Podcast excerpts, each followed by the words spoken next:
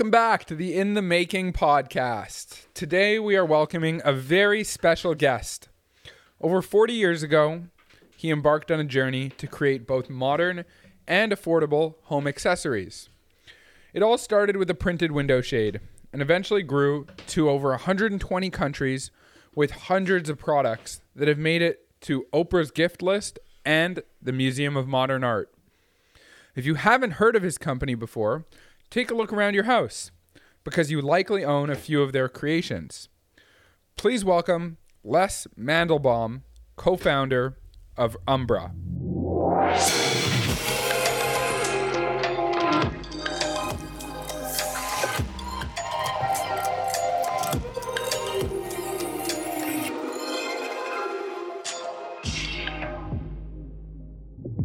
The only problem it. is I'm disconnected from my business, which isn't great. But I mean, I imagine everything's online now, no?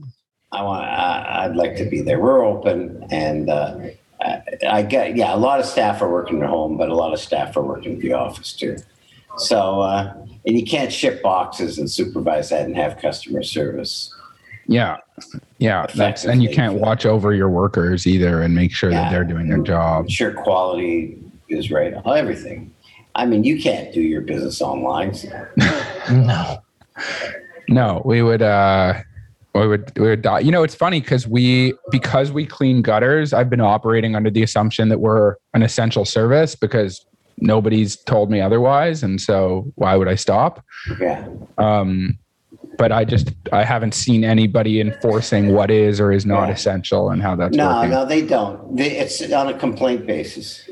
Yeah. Yeah. So if if somebody complains about you, Yeah. which your customers aren't likely to do, if your staff complains about Yeah. you, which they're not likely No. to do because If anything, it's a neighbor, an angry neighbor for no reason. well that it, yeah. So it's it's everything's complaint based. Yeah.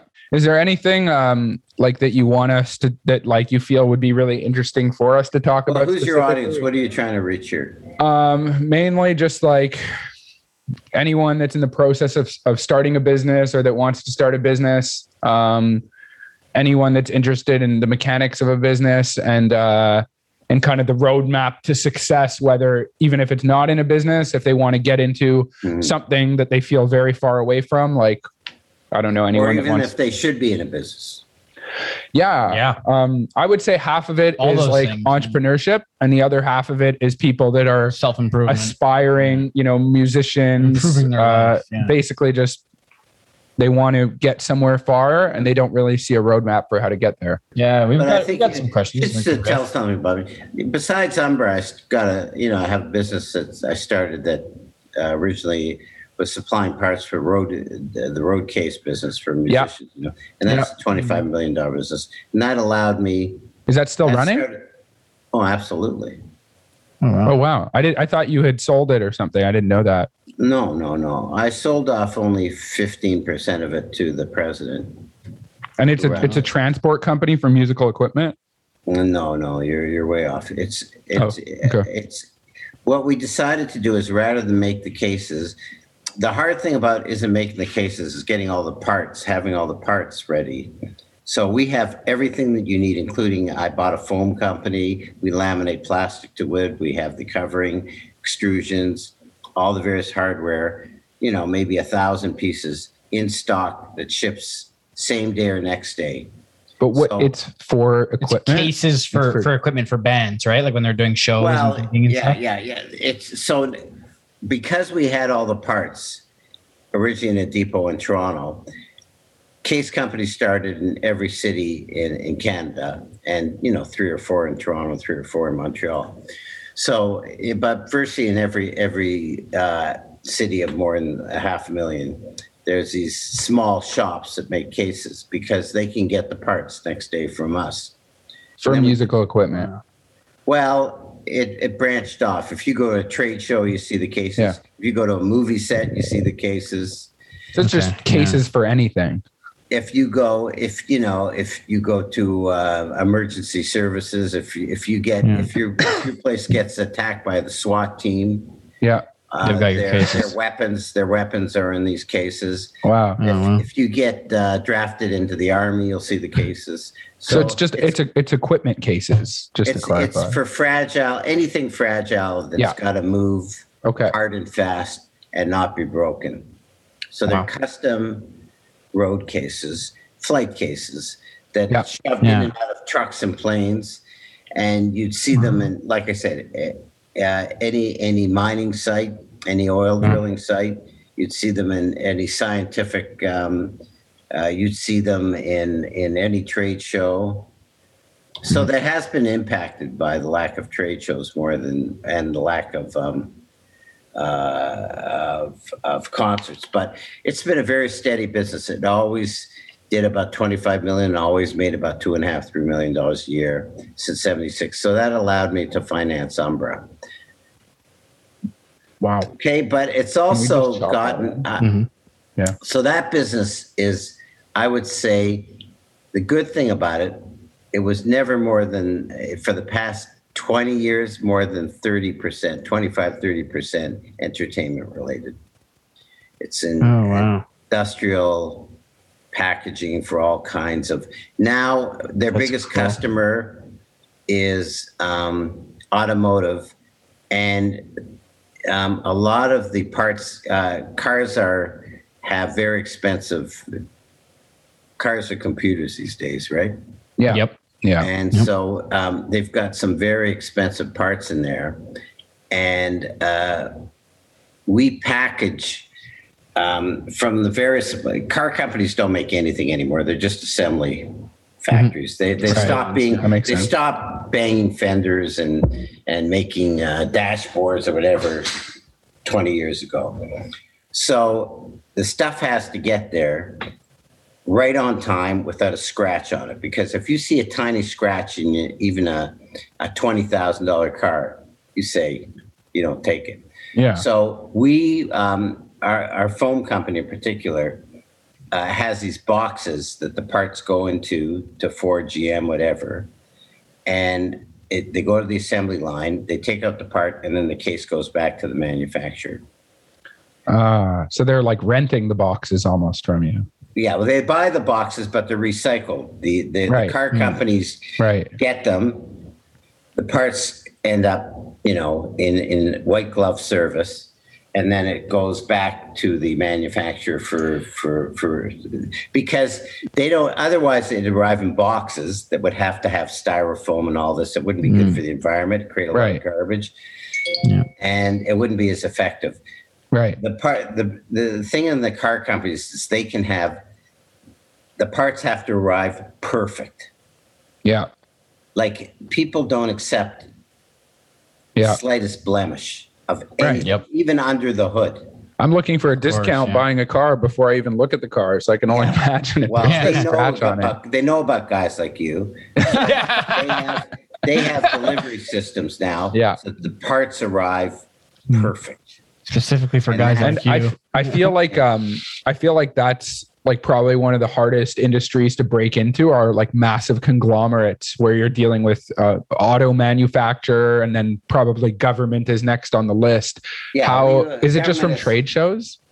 No, well, we don't deal with government, but we uh, big companies. No, it's not trade shows. Uh, basically, we hire people that have ins in that industry. Mm, You've got to have the connections, and they don't. They uh, these type of companies don't like taking chances with new suppliers because a car company can't afford that. Right. They can't afford. They can't afford you missing a delivery or a defective part. Um, they just they can't afford they so they have to be very secure in who they deal with. Same with military, Yep. right?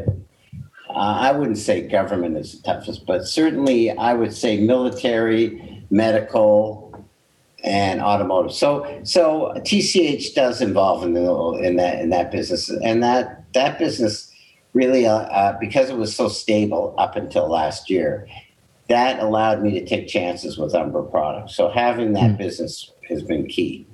And And what- knowing that I was going to make two and a half million dollars bottom line every year in and out, Yeah, That's nice. that's, Yeah. that's a nice security, right? So Yeah. for sure. all those fails with Umbra, I could take more chances, right? Yep. Yeah. Because I had, I had, uh, my family wasn't going to go go hungry at two and a half. Yeah. You know, wow, I don't get all that two and a half million. The company needs money. The, you know, Yeah. the executives get bonuses, but still, if I wanted to, I could take the two hundred. Yeah. so I, don't, I, I never, I've never taken uh, two and a half million dollars. I, in a I year figured. yeah. I figured. I'm, I'm curious I how you could if you wanted to. Yeah. I'm curious how old were you when you started that company? 25. Wow. Okay. Cool. And what was the? It was you and I guess another business partner No. that said, "Let's make cases." Or Alone. No, It was no, on your just me. Yeah, Wow. So what? There's nobody else involved. And you don't have an engineering background or anything, right? Nothing. So Nothing. what? What made you go? I'm going to build cases to transport Wow. things. well, the situation was it was more it was more experiential. So when I came um, back from the states, um, I had already been playing in bands in the studio band. I'd Yeah. gone to school with music, and when I came back to Toronto, I already had my stuff in in in these cases that were made. The cases were coming from California, and. Uh, everybody in Toronto wanted to know, hey, where'd you get those cases? I want those cases. So really, I just started ordering the cases for these guys, other musicians, not because I want to be the casemates, just because I wanted to suck up to the other working musicians hmm, because Yeah. I want to break in the scene. So I really had no intention of being in the case business. Then what happened was I said, this I I was getting so many calls in these cases. Everybody says, Oh, he's the guy, phone Les for these cases. I didn't even want to be in the business. And I said, This is stupid. What are we ordering cases from California? These empty boxes, shipping them all the way here. Why don't we just make them here, right? Yeah. And that was the impetus for the business. And then I figured out, well, I, I talked to people that were making speaker cabinets and fixing guitars. I said, hey guys, here's a great business opportunity. So I went to these guys and they said, they said the problem is, the problem is that um, we don't know where to get all the parts for these cases. You need foam, you need Yeah. the out, outset. So I figured out all the parts, and with my father, who was a door manufacturer, with his equipment that he had from his old door company, we figured out how to laminate ABS plastic to wood. So Right. it wouldn't delaminate it, left outside in the Hmm. cold or in the heat. And we're still the best in the world of laminating ABS plastic sheets to, to, to wood. Wow. And I did that with his old door equipment, which we still have. We bought used equipment. We have it here and in Dallas and in Buffalo. And we only do it in North America, which is a shame, but we're the best at that in the world. And that laminate is used for different things. And that was just trial and error. My father was more of a tech, uh, he had a grade eight education in Central Tech. He didn't know anything. I mean, I mean, no, he knew a lot. I mean, he didn't know chemistry. He didn't know Right. engineering. Yeah. Yeah. yeah. But he knew how manufacturing. Yeah. So that was a project we worked on together. And he just enjoyed it. He was already kind of retired at that point by 76. Did you patent the laminate? No, we didn't patent anything in those days. Yeah. I didn't, I didn't know to patent anything. But nobody, it's sort of a secret sauce. We don't, we, we keep it under wraps. How to Right. laminate. So that was a key. And that is probably still the most profitable thing we do. Now, that laminate is used for lining the inside of tractor trailers, certain types of tractor trailers. It's used for um, um, temporary uh, uh, sheds that they put up in in the uh, in the uh, mining. Uh, So you're selling the laminate separately as like a side business? Yes, not even sometimes for cases.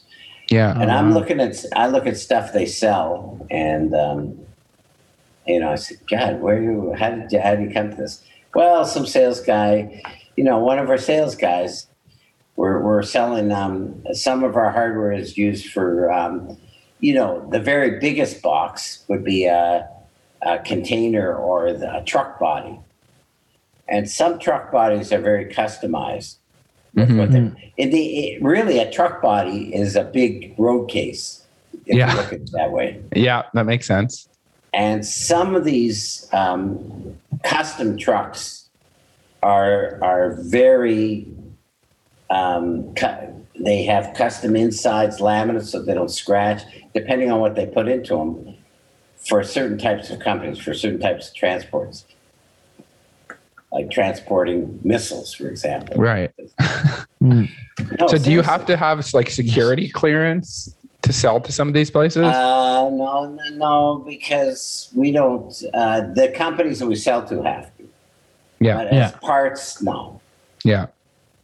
It's just parts we're selling. They have to be tested. Our parts. So were you did you go looking for people to break into those industries or did you just happen to have salespeople that already were there? No, no, no, no. The, through some of our suppliers, and we met people through distributing certain some of our hardware, which was not the hardware was never designed or made just for music equipment. They were for specific type of enclosures Hmm. or or protection or you know uh, mining equipment. Like I said, mili- a lot of it was military. So through that, you ended up connecting up with salespeople. In some cases, we deal with commissioned salespeople who had other lines, and then Right. eventually we hired those people. So we've got we've got specific salespeople that know those industries. For instance, we have a guy in Montreal for uh, now. Now I'm not even the president of this company, so I'm not day to day in this anymore. So Hmm. I, this is kind of secondhand. But I did meet the guy that works that deals with CAE in Montreal. He's based in Montreal, and CAE is a flight simulator company Right. Yes. in Quebec. It's the biggest flight simulator. Um, these days, they're not selling a lot of planes. I can training a lot imagine. pilots. So they switched over to automotive, and that's where we we we're we're selling them a lot of these boxes for shipping um, computerized. They're making parts for electronic parts for uh, for cars now. Small ones, small pieces, but whatever. So Hmm. basically, so you started that company and then you sold your interest in the company and took a back seat I was to it. doing both for a while. Well, it wasn't long into TCH, but the first product for Umbra. I was still actually I was in Ottawa. I was at a gig, and you look up your old friends, and that's where I met Paul, who uh, had the first product idea for Umbra. Yeah. And he said, "What's doing?" He says, "Well, I've got this. Uh, I'm playing music. Plus, I've got this part case parts company." He says, "Well, I've got this product idea." I said, "Jesus, Paul, I'm already playing music. I'm doing this casing. I need this." I go. He says, "You don't even have a business card. You don't have a catalog. I'll do all that for free. I'll give you a logo. Just help me. You've already got kind of a company in place. Help me Yeah. launch this product, this paper window shade, which we called Umbra." Wow. And my music career, the, the keyboard player that was with me told me, he gave me, uh, it, wa it was a difficult conversation because I was still had aspirations to be, you know, uh, being in a band was A big the- musician. Yeah. And was TCH doing millions in sales at that point? No, no, no, no, no. Hundreds, Okay. I have a couple hundred thousand, maybe, maybe a hundred thousand. So you're running Maybe. TCH and you were an And I aspiring was playing musician. music, and I was Okay. which was difficult because I'd go end up places like Kapuskasing and playing for a week. And like it was difficult to do that. Yeah, So- for sure. So so the keyboard player he says you're an okay bass player, but you know I most of us don't have the opportunities you got. You've got this Hmm. these business opportunities. You, so I said, okay, you're right. We'll start Umbra. I'll do. Thank God for that piano- that piano player. I'll try to borrow some money for Umbra. We'll Wow. start Umbra. I'll stop taking these bar gigs outside Yeah. of uh, Toronto. I'll just gig inside the city, which I did for a few years, and realized that my music career is not really going to be my life. Yeah. So, but the problem is, I did borrow forty thousand dollars. I gave Paul twenty five percent for of it, and uh, for a while there, I said, "You run Umbra." Then I started running. He wasn't a great businessman, so then Yeah. I jumped into Umbra, which was actually more fun than TCH. Yeah, and then after about after I would say six or seven or years, I thought Umbra is way more fun than TCH. It's kind of even though it was in the entertainment business, I wasn't dealing with. Uh, Right. I wasn't getting groupies. Yeah. yeah. You're on the back end. Yeah. I'm on the back end. It was just a boring industrial company. It was the same products year in year after. The people I was dealing with weren't that exciting. With Umbra, I was dealing. I was traveling the world. Most of the buyers were women. The customers, the end use customers were women. It was much. I was a single guy. It was a lot more fun than than TCH. So I sold off fifteen percent to the general manager, and I said, "You're president," and he's president to this day. How did you Wow. how did you navigate growing both Umbra and TCH simultaneously without dropping the ball? Well, I probably did drop the ball a lot. Um, I'm a good multitasker. I have to. If you talk to Wendy, she says, "I, you know, I, I drive every. I'm doing so many things at once that I make the people around me drive them crazy." I, Yeah, I know like the feeling. I like. I like. I'm at my most effective when I'm just barely. The balls are up in the air and, I, and I'm just barely catching them all. Yeah. I'm. I'd Yeah. say that I'm. I'm least effective. Like during the pandemic, when it hit in March, I'd say I was at my peak of performance. I would say January, February of last year, around this time. Well, no, it was before this, when the business was fairly normal. Yeah. I don't. I didn't feel that needed. Yeah. But when the pandemic hit, Yeah. Yeah. You get into action mode. I get yeah, it's like war. I'm I'm more a war. Okay, I'm more of a war, entrepreneurs are more wartime generals. Yeah. than Yeah. peacetime generals. Then peacetime generals. Yeah. Yeah. yeah. So I I'm feel like good- I'm not when- a good peacetime, and so TCH is very steady, and I probably would have sold the business by now. Yeah. Mm. Yeah. We But feel the same thing when.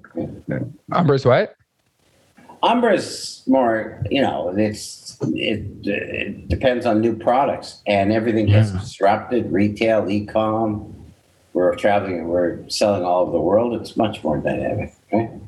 Is Yeah. that did you meet Wendy through Umbra or was that Mm. so totally different?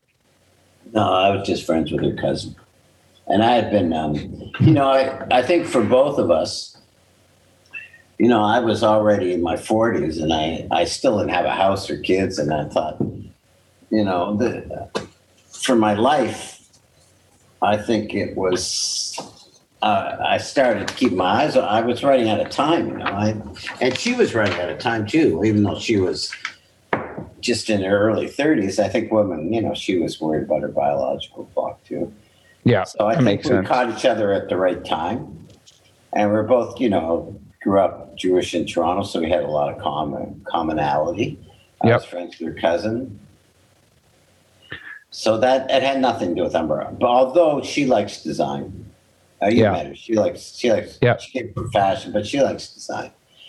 So that kind of worked. That we don't argue we argue about a lot of things. I don't think we argue about design too much. We're pretty much uh, aligned on that part. And she came from an author. Her her uh, father had uh, dress stores. Alan Cherry uh, had uh, um, uh, some high end uh, Italian type of uh, dress and men's stores in Toronto. One of the um one of the stories that I heard you tell was uh was about when the bank called in your loan Yeah. and you had to go scrambling um to not let go of everyone. Can you tell us about that? Yeah, yeah. Well, actually, I just heard a story like that. There was um, a pod. uh, There was an interview, uh, Zoom, with uh, Mitchell Goldhar, who has SmartCentres. He's a billionaire, one of Yep. the, Hmm. the richest, uh, yeah, uh, the richest billionaires who's still single, actually, in Toronto. Wendy went to school with him. Keep an eye out. Yeah, you should talk to him. So he said, um, Well, if, if you make the intro, I'd be happy to. Oh, he doesn't usually do interviews. He's not. Uh, Wendy can uh, assure this. He's a, he's not outgoing as me type of person. Yeah. But he did pretty well in this Zoomcast, I thought. But anyways, he tells a story of um, uh, he was setting up shopping centers. His main client was Walmart. Pretty good Mm. customer to have. Yeah, Yeah. not And bad. they were anchored. Not So bad. they, he was opening up um, uh, shopping centers like crazy. They were opening up a store every two weeks, and so he had to open up either either uh, uh, a shopping mall or what do you call those uh, strip Strip malls. Yeah. Yeah. Yeah, every two weeks. So he was, and he was. He's probably doing running out of money fast. Wow. He was running out of money. Yeah. So he Yeah. was boring, boring, boring, boring, right? And at 37 years old, he he tells the story. He was 437 million in debt to the CIBC. I was uh, just about two million dollars in debt or something to to CBC Right. at the exact same time. I was I'm older than him. I was Wow. let's say 47, and Olympia York went broke real estate went bad and they called his loan they said it was a demand loan for through 437 million right He was This is the same thing that happened to you. Same thing at the same Yeah. time it happened to an, a thousand other people too Imagine CIB, you you the ran into the bank at the same time. no everybody got everybody got slammed because Yeah. they were really free with their money which was part of the problem right. and then a recession hit real estate and every the bank panicked and called off basically oh all their loans at least This was around 2008. No, no, no. This No. Oh, is Oh, this is- 90, 1990. Oh, okay, okay. Yeah. Okay. So this is The same thing happened to Nike, I think, at one point. everybody. Uh, you talk to everybody that got this story. So what happened? You either go broke or you go begging all over. He Yeah. like his story is he went begging to Walmart, and they he he said, uh, "I need four hundred thirty-seven million dollars. I know you're not going to just write me a check for four hundred thirty-seven million. Do you want to be my partner in these shopping malls?" And they said, "Yeah." And I worked at Fan, and they made billions. on and off. Jesus. So And he got a partnership and out of he- it too. He got a partnership, Billionaires. and he ended up being oh, Yeah, well. a billionaire, and they made billions off of it too. So And his business was developing these malls? it still is. Wow. SmartCentres, look it up. So he's got. Yeah. So the same thing happened to me. They called my loan. I said, "Your ratios are off." I said, "I didn't know what a ratio is." You, I said, "Well, check your banking agreement." I said, "Well, you know, you never mentioned ratios before to me." And the, my business Yeah. is going the same as it's always gone. Oh, it's I mean, somewhere in the fine print. yeah. So that was terrible. So yeah, so um, I had to go begging around. For in my case, it was uh, family. My father, uh, had to go to his. It was terrible. I felt like, and my father didn't want to give me the money. He said they're just going to take the money and they're going to still close your business. Yeah.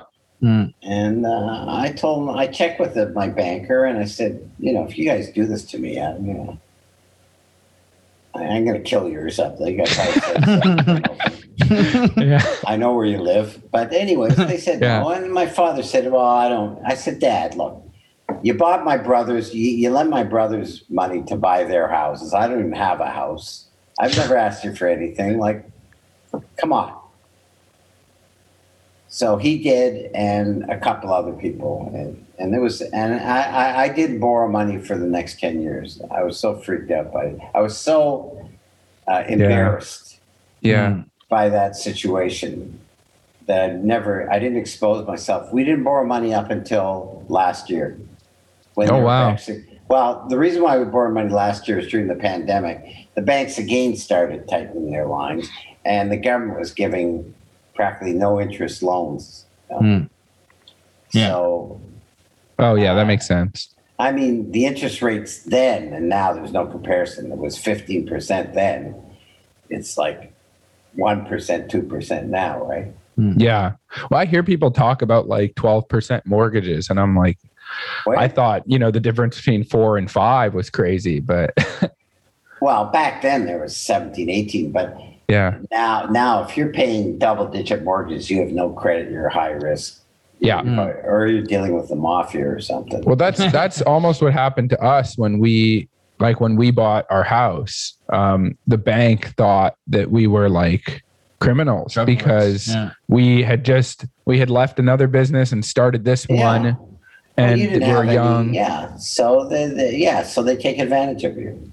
and our mortgage broker asked he he said the question he asked us was he goes if i if i run your your um your notice of assessments am i going to get asked any questions and we're like what are you at are you asking us if we frauded our tax documents for our mortgage Yeah, and he yeah, goes yeah, well you know it happens we said sure. no no we didn't we didn't do that So reputation, that brings another important point. Reputation is very important because Mm. when I when when when when the banks did uh, call their loans and I had to go begging around in the US and I did get a loan in the US. One of the guys, I had a dinner from M&T Bank once in Toronto with, um, I don't know why they were here. And one of the guys from the board said, uh, oh yeah, I'm I, I'm the one that checked you out to approve you for that loan. And I said, what do you mean you checked me out? Oh, I asked all around about you. I asked your suppliers. I asked people that knew your family. wow I asked everything. I asked. I I know I know more about you than you know about yourself. So I said, I guess. Uh, well, obviously, I'm. You didn't find out much. You didn't ask the right people. I joke. yeah. But uh, obviously, character. If I had had a sleazy reputation, or even if my father had a sleazy reputation, yeah or if I had burnt some people, I would have been blackballed and I would have been out of business then.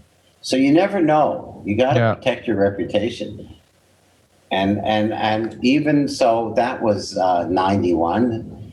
So let's say I was forty. You know, yeah my reputation was pretty good, right? So that's good. Anyways, Wow. so that's how I got I got the business, the the loan that saved me, besides my father, which was yeah helpful. But I did get a loan uh, from uh, U.S. Bank, and um, based on whatever he couldn't find any dirt on me, right? right Yeah. Okay, you, you, want to um, get started? Go, keep going. Yeah. What else do you want to know? Yeah, Yeah. Well, let's just keep going. oh this is, we've just been recording Yeah, this we're whole recording time. Oh, you've been recording this. Yeah. Well, I didn't know you've been recording. this. Well, with the phone ringing and everything. Yeah. Oh, yeah, no yeah, yeah. it, we, it was Oh, going yeah. so Oh well It was going so well. We were like, we, we can't stop Oh, this I now. This is great. This is gold. All this. We didn't want to waste all of that. Yeah, well, I wasn't going to make you Um, repeat yourself. yeah, we don't want to make you repeat all that. That was that was great. Oh, she was in the background at one point, but it's all good. no, it was it was great. It it's added all good, Les. relief. Um, I was actually wondering. Uh, yeah, so so you started with a paper shade. Can you tell me how you like? How, how did you guys take it from just that one small kind of niche product to like what Umbra is? Like, I have like six things in my house that are totally different things that are all Umbra in my house. I, I've got to say that we started the, the company because we thought this product idea that Paul had was going to sell a gazillion and we're going to make all kinds of money. Can I just Yeah. stop you for a second? Ask I like what made you look at a window shade and go, "This is it." I did. I did. 'Cause I did. I feel like All most the- would have seen it and like, just like a lot of overlooked things. it. No, we were very naive. I was in his hmm. apartment again Yeah. in, in Ottawa. Uh, he was from Toronto. I'd grown up with him. He had handmade some shades with some graphic prints on it.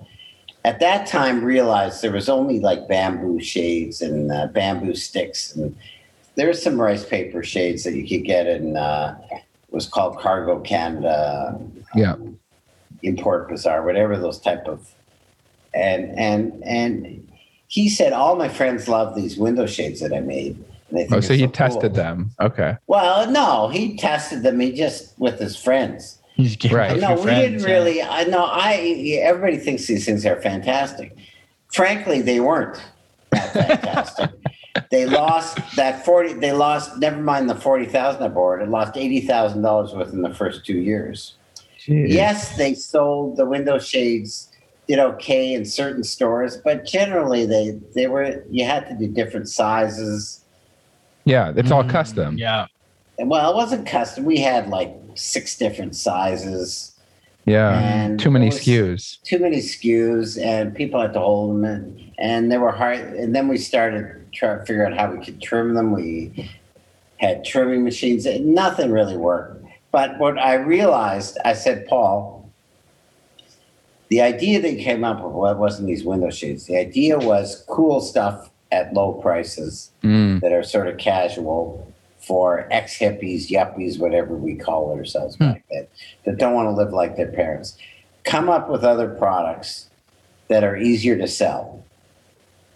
Forget the window shades. I know we're oh we're called Umbra Shades for a shades company. I said forget all that, and we called ourselves Umbra. We we we changed the name from Umbra Shades to Umbra Yeah. Limited Mm. and he came up. The first product was um, uh, placemats that were Mm. offcuts. At that time, we we're making vinyl shades, and we're the first ones to do cool. And they sold really well, and they took no product development. There were offcuts from from. We double laminated some of the uh, garbage off the floor. really. That's what it was. And we took it to a trade show. And then he took the vinyl and he put it over a piece of foam again from TCH with the Masonite back. And we did these cool clocks when battery clocks were first coming out instead Right. of plugs. And we sold Yeah. a gazillion of those. So then we we realized all we did was we went from category to category. Said the the idea I realized the idea is not the window shades. The idea is putting design into everyday things, casual design, modern Yeah. design at low Yeah. prices. And we did it in trash cans. We were the first cool trash cans, the Yeah. first cool drapery rods, bath. We did one from category to category Mailboxes. category. Didn't your trash Whatever can make it into the Museum of Modern Art? Yes, we we made uh, trash cans respectable. Yeah. Wow. Well, I feel like I feel like um I But actually that, asked that that was just that was a mental leap. Sometimes you start in business and you think, oh, the idea is the most important thing, the product's the most important thing. We figured out the you know uh, the the best things how to slice bread better than everybody else, but it isn't that. It was not the actual product. It was the idea, but it wasn't the actual product. it was the concept of your way of thinking. Yeah, it's a way of thinking. That's what we were able to adapt, and that's the reason Umbra ended up with thousands of product and ended up Wow. as big and successful My uh as it is. my girlfriend actually put it really well today when I I told her we were doing this and uh and she said, "You know, the thing with Umbra is you pick something up and you look at it and you go, this is pretty cool." And then you go, "Holy shit. It's not even expensive." yeah, And I need this. it. Well, actually, actually, that's the hardest thing. The hardest thing is not coming out with really beautiful items because we we could do that easily, Mm. Right. And it's not even coming up with useful items because you can come up with a trash can, put a few bells and whistles, but coming up with all those things and having it at a good price Yeah. is the, Yep. is the real difficult thing. So that was actually something I wanted to jump into because um, I feel like Uh, I'm sure as much as many products didn't work out, you've managed to marry most of your your products with quality design and affordable cost. And I'm sure many companies have done similar things that you'll often see on Amazon and Etsy, but it seems like you're one of the few, if not the only ones, that have actually managed to maintain and sustain an entire Yeah. brand around that theme. So h- how do you feel like I mean even without even going under out of business at such low costs how did you manage to create that into like a sustainable advantage? Well, yeah, the, the thing is, there, there's you can't just keep repeating yourself Yeah. because other people can copy that. But Hmm. if you just you have to repeat yourself to a certain degree, but you also have to spend. We say 20, 20 to 25% of our new products have nothing to do with something we've done before. Yeah. So if we we don't walk away from swing top trash cans, even though we've been doing it for 20 years, we put out new colors, we put out new shapes. But Yeah. if we just did that, Umbra wouldn't have survived. We would become boring and we wouldn't be cool anymore. Hmm. So Yeah. we make sure, and a lot of innovative companies do this. well, even the car companies do this. They come out with at the car shows. They come out with concept cars or something. Maybe they never even make them, right? Just to let their designers stretch out and to do something for the brand, or maybe they come out with one car out of twenty models that is really cool. And I'd say everybody, Kia, all of them do that. And it's questionable whether that that that brand, that particular model will make money. But they do it to maintain Yeah. the brand and maintain their place. So our mandate, Matt's the head of design mandate is 20 to 25% is not derivative product. Yes, we do derivative product. We do a different mirror, we do a different shape, we do a different mm. color because we don't want to give up the mirror business or the trash can Right. or the drapery rod business. But then we got to do something at a left field. So that's part of what we do. And also it's good for the designers because they get bored if they have to make Mm, variations. sure. I'm sure. Like, okay, you know, Ford, they they oh, they had a great seller, a Taurus. You know, if all uh, and they say, well, you know, I'm I'm dating myself because I don't even know if they make a Ford Taurus anymore. Do they? I don't even know. I don't think they sure. Do. Yeah. so. Go, Okay, but go let's for say it. Honda, We're on the same page. Honda Accord or Honda. That one Civic. they still make. Yeah. Yeah. okay, they, they still make. So if they just did those things, right? Like Yeah. they they they're not walking away from the Civic or the Accord business, right? Definitely or the not. Camry, Toyota. No.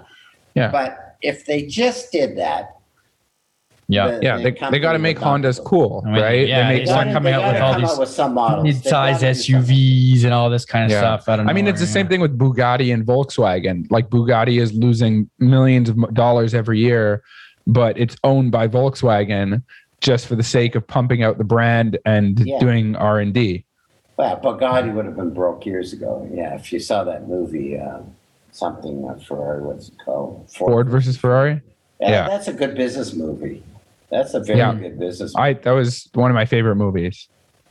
I mean, besides that, it was very well done, and you know, had great actors in it. That Yeah. was a pretty. That was pretty close to what what what it's like. You know, um, playing it safe versus pushing the envelope. But Yeah. if you if you don't if you completely take chances, you're going to be out of business too, right? So Yeah. you, you've got to you got to have your Camrys and your Accords and whatever, you know, to to Mm. pay the bills. And I have my TCH to help pay the bills for all those years. And even when I had TCH, I was still had I was still gigging, playing music. And even when I was playing music, I still had my my taxi cab license. If I wasn't sure if you were joking about that. I heard you say that. That's no joke. you actually you got a taxi license. Yeah, because some months I was short of rent, and what do you? I mean, We'll give a couple days, rides. I don't know. If, Yeah. I'm sure it's the Uber. There's plenty. I see Uber, Uber. drivers. I see Uber drivers in fancy cars. I'm sure. Oh, they say they're just doing it front. I'm sure they're doing it when they're.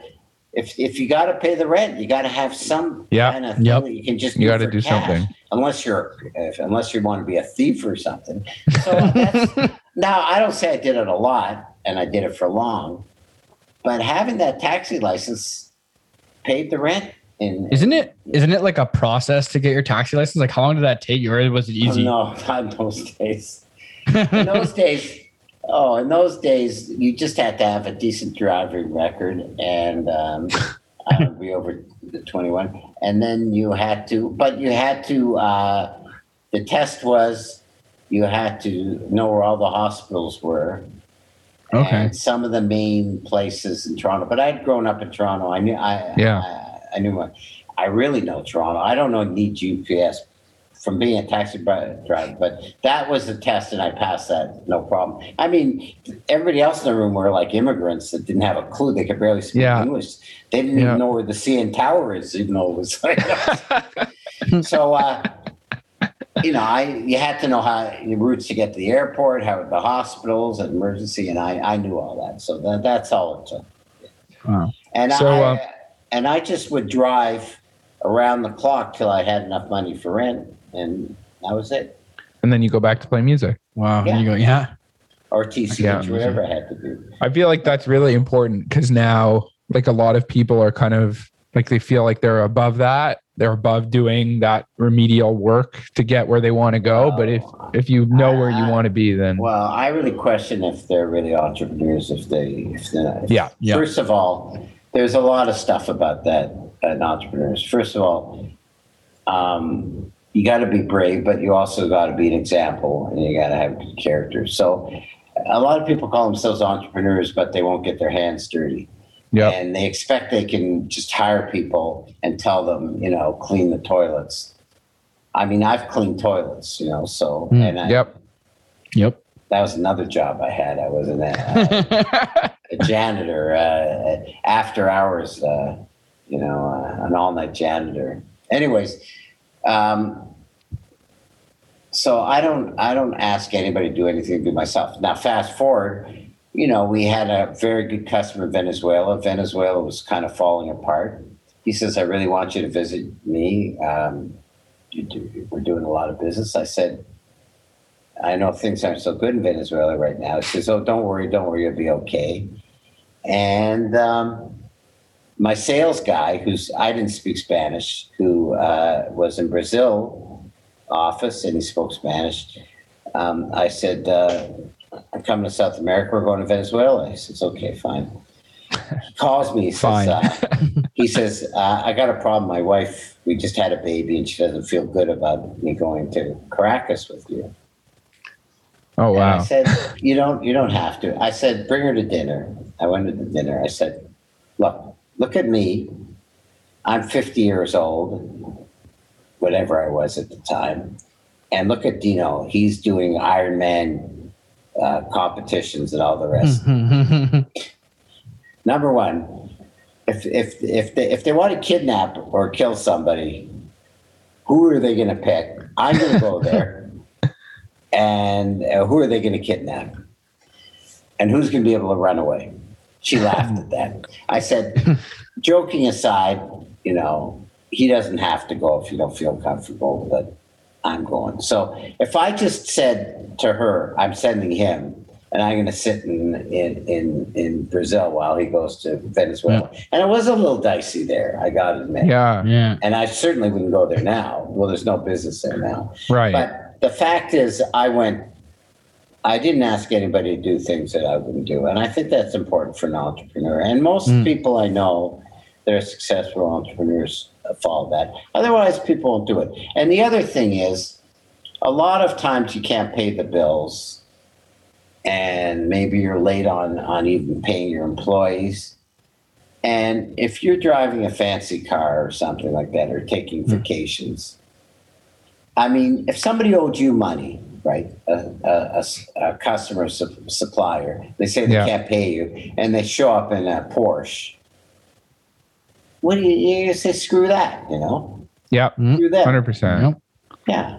So I think being an example, uh, you know, my employees and my suppliers knew that I was dedicated to the business and I wasn't stuffing my pockets and I wasn't paying myself untowards amount of money hmm for a lot for the first 10 years. Yeah, And for the first 10 years, I was having trouble paying the bills. Hmm. And, but I, I didn't have a house. I had, I owned a warehouse before I owned a house. yeah, And I didn't show up in fancy cars.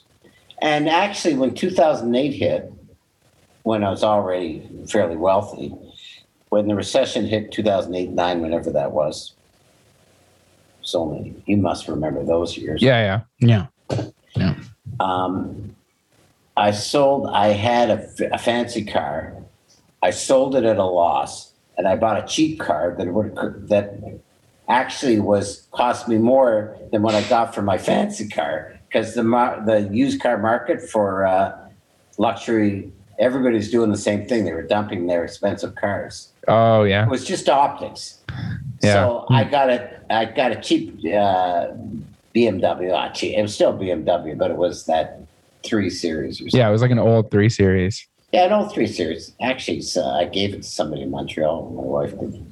But I I sold. I had a five series BMW. Yeah, That I sold very cheap, and I bought the three series for more money, just to look, just so I wouldn't be driving into Yeah, the just for parking lot. optics. For Yeah. optics, yeah. Because I, you know, I was asking everybody to take a pay cut, and I was asking my suppliers to uh, give me an extra thirty days, Right. and I just didn't. It just didn't seem right.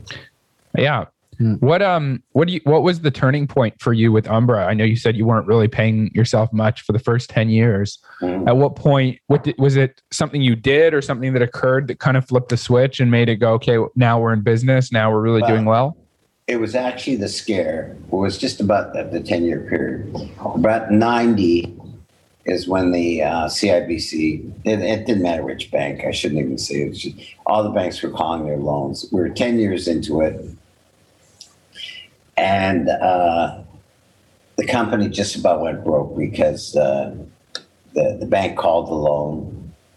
And we weren't really, I didn't have a house at that point.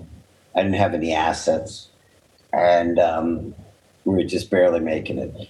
And I told um, my CFO at the time, or whatever, I don't even know if I had a CFO. I said, "Look, we got to pay my father off. We got to pay off the bank. We're cutting the inventory. We're cutting everybody's. We're cutting whatever uh, people we don't need right now. People that are staying are going to take a ten percent pay cut, including me, right? And uh, and we're reducing our inventory by uh, 15%, whatever it was, right? So you cut all the bad SKUs basically. Well, even some of the good SKUs because I wanted to, I wanted some cash in the pocket. I wanted to be cash positive. So from that, from um, by 1991, which was basically 10 years, 11 years in, in business, we we were debt free because I paid off the banks. I paid them off totally. I stopped borrowing from. 'em. I paid off anybody I borrowed money from, and we were. I res, I restored everybody's pays, and so about by '92, I felt pretty good because I owed no money, and uh, everybody was paid off.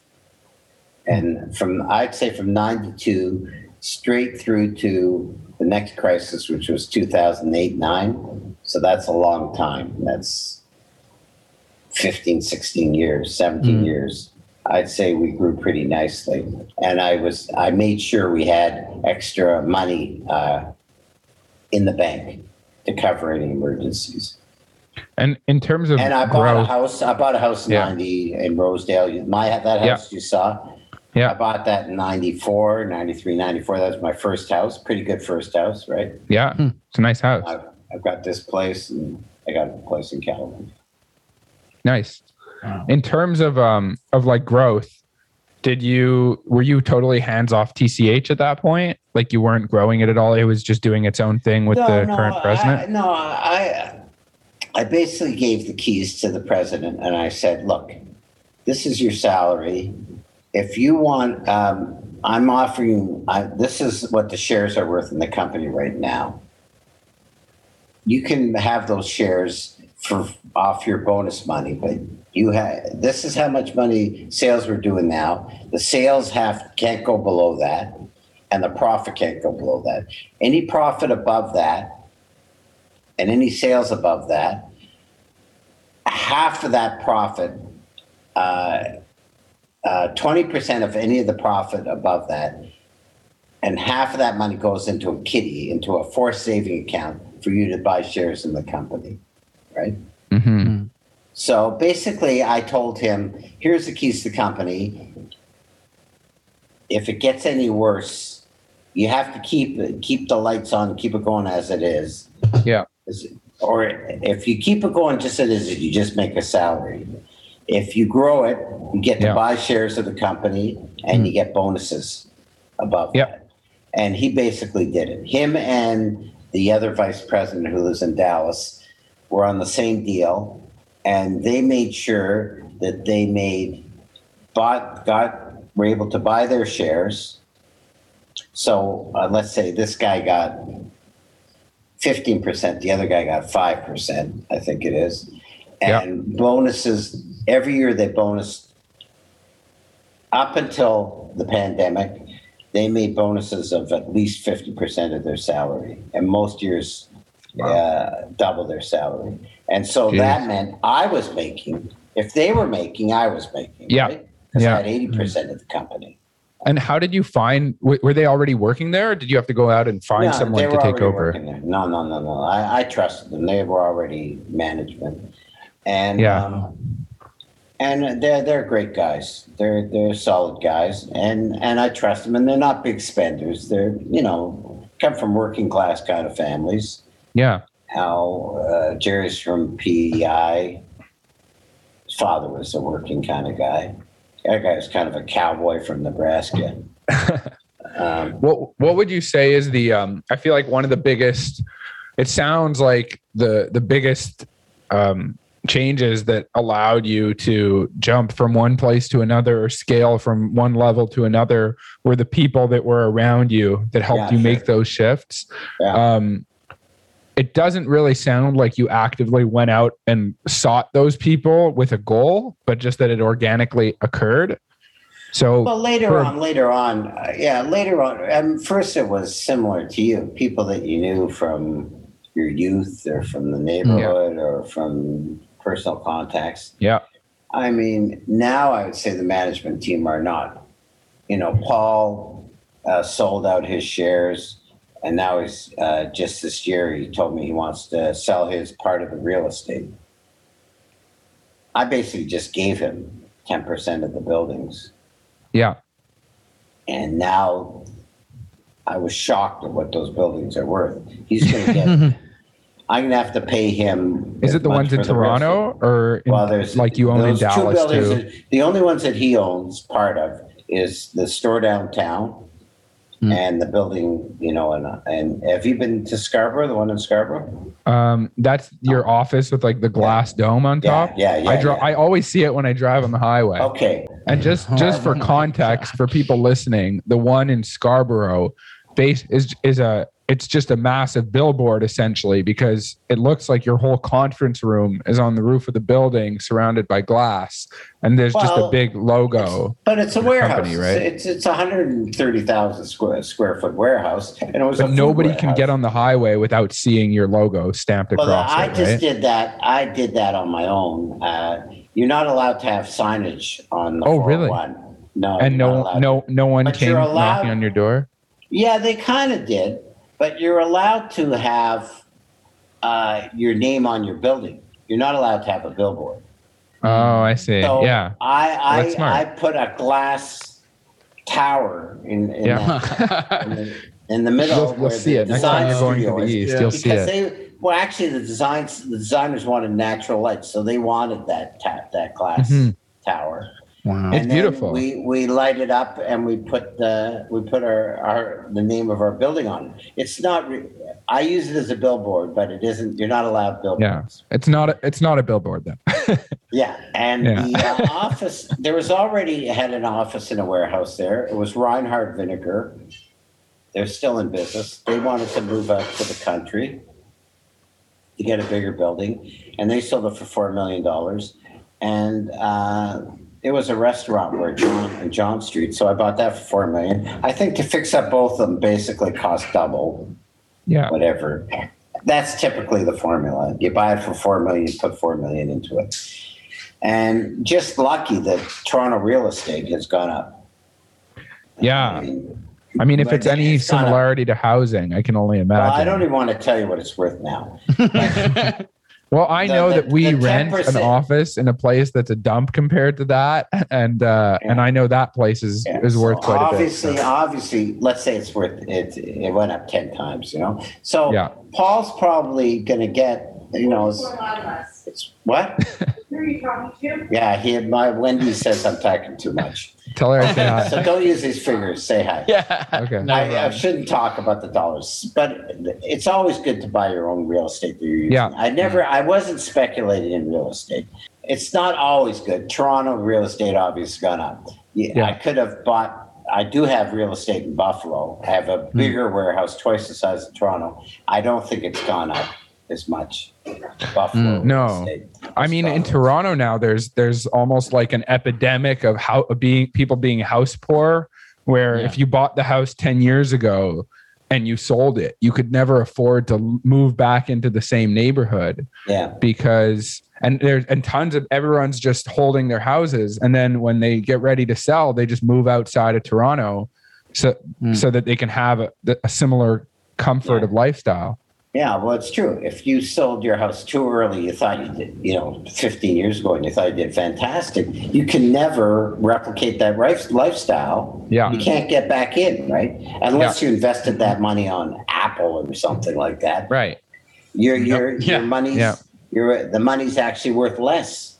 yep So um, it's always good to reinvest in real estate. But I I also have to make the point to the, to to um, a lot of people. I mean, it's great. Everybody loves the freedom of being an entrepreneur. You can do what you want when you want. You don't have to ask everybody permission when you want to go to the bathroom or when you have to, where you want to go to the gym. But on the other hand, not everybody. It's not cut out for everybody because Mm. it's insecure. And Yeah. if you have if you have a family and, and a mortgage, be an entrepreneur.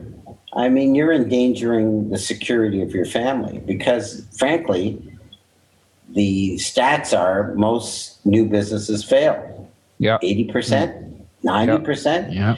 So I I would say it sounds wonderful to say you're an entrepreneur and the freedom, and it turned out fantastic.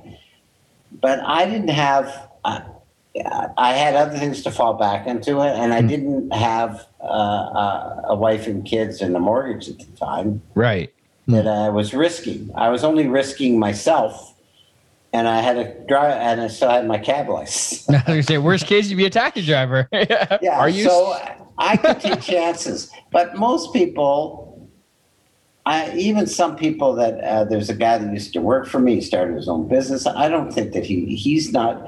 He really should just be. He's a good work. He he's a good was a good employee. He's not a good entrepreneur, Hmm. Yeah. and I, I think he's putting. He's obviously closer to your age than my age.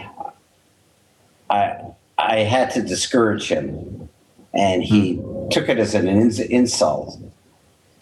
But I just, in his life situation, I'm thinking about his wife and kids, yeah Mm. and I've seen people that go out on their own and they end up divorced, and their kids are resentful towards them because maybe their wife is resentful for them Mm. and it's not such a happy story. Uh, I'm, Yeah. I'm fortunate, but also I had um, had less to risk, and I had a background. Like I said, my father was an entrepreneur.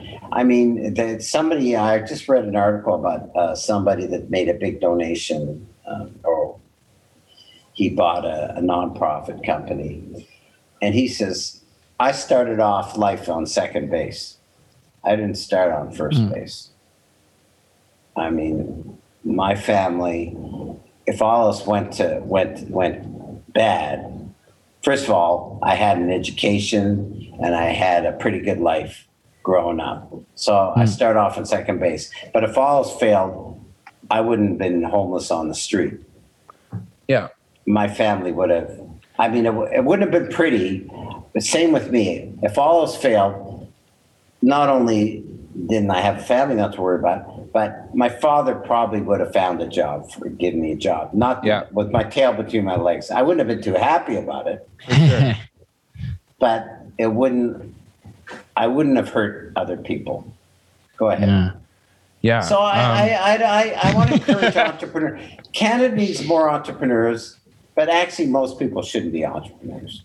I mean, I think that now we Yeah. talk about this all the time. It's uh, It's a buzzword. like when you were doing it in the beginning, it was a thing that you did just because that's who you were. And I feel like now it's it's become glorified. Yeah. There's a lot of Yeah. social media around.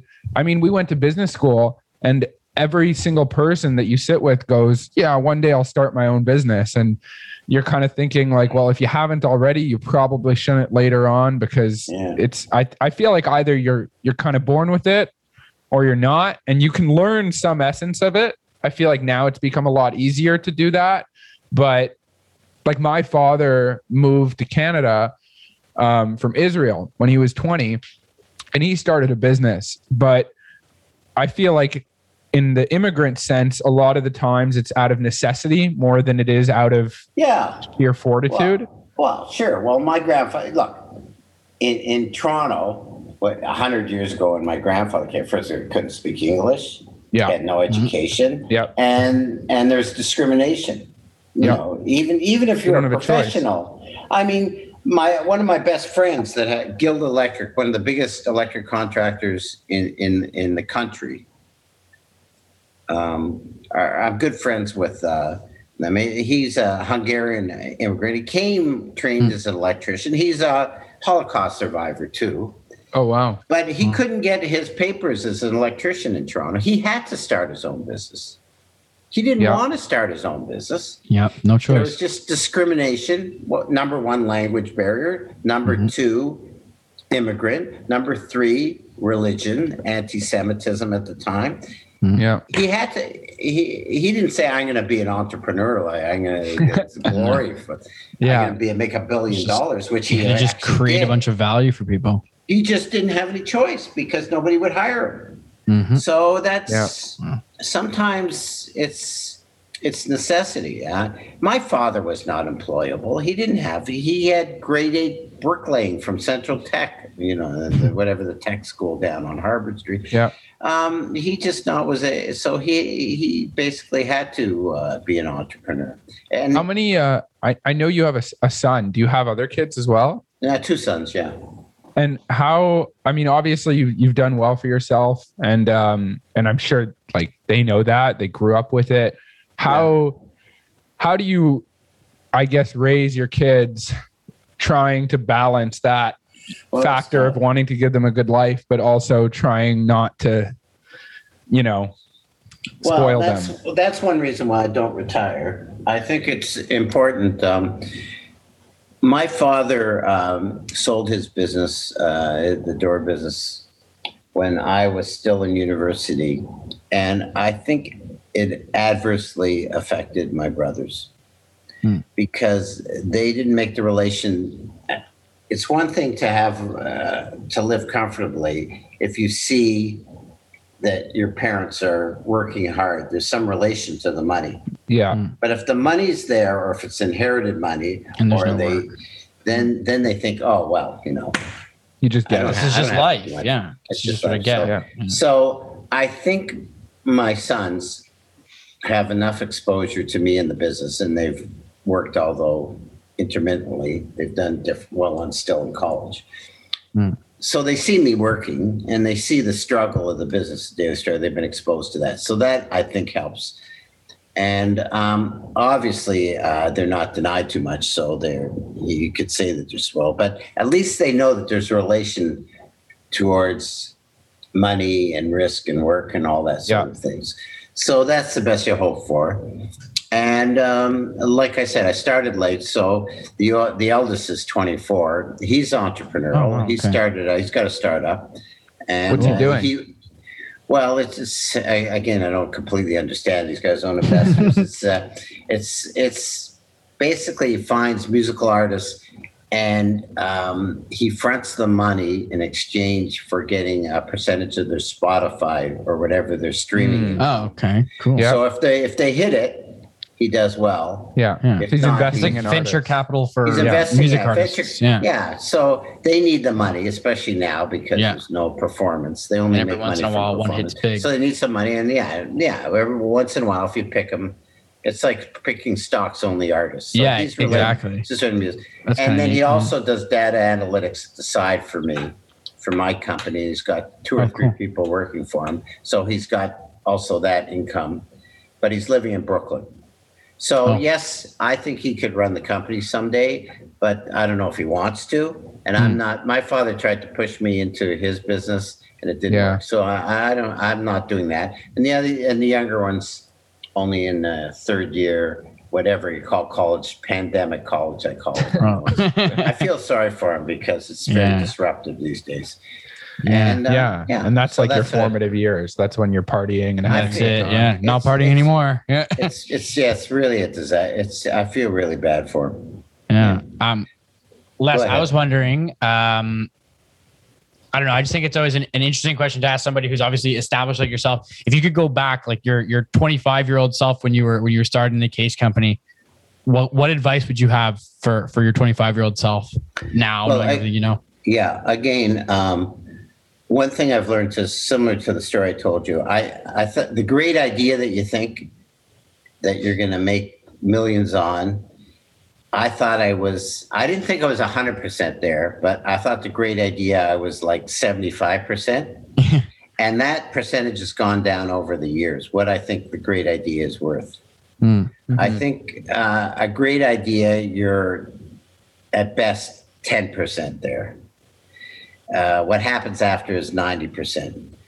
And Hmm. also, the great idea that you started with, what you end up with the great idea is quite different from what you thought the great idea was at the beginning. Yeah. So you have to, uh, you know, in your case, whatever your business is now, uh, 10 years from now, it could be similar but go in a completely different direction.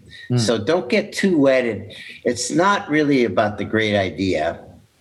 It's it's the idea, but it's not that specific necessary idea. Yeah. Like and and you see examples of all the what Apple was when Steve Jobs, which was basically uh, a home computer company, when Yeah. Wozniak and Jobs, they end up making their money from uh, cell phone, smartphones, and they didn't even know that if you told them you're going to end up in the phone business, that's where you're going to make Yeah. your millions. See what, it, or music streaming Yeah. or whatever it was. So it it it things change. So um, don't be. Uh, Married you to get the so idea. excited, Yeah. married to the idea, and Yeah. you've got to be adaptable. Yeah. I'm glad you brought up Steve Jobs cool. because um, I heard you say in an interview that um, that they tried to bring in focus groups and get you to test products, and Yeah. you kind of just shut it down. And um, I heard him once say that he he was like, "Why would I ask people what they want when we have to tell them what they want?" Yeah. Right. Right. So how um how have you used that to kind of take take Umbra to the next level and continue the growth? Yeah, I, I, I, I think we. Um, I, I have people that have good sense of the market and and and what customers want, and we use our own judgment.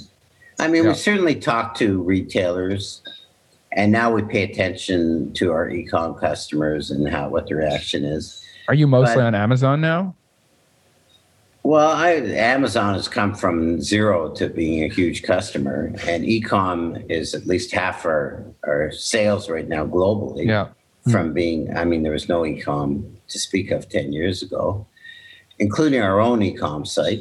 So that's very different. You know, we hired salespeople that had relationships with retailers, and now e-com, it's a whole different business model, right?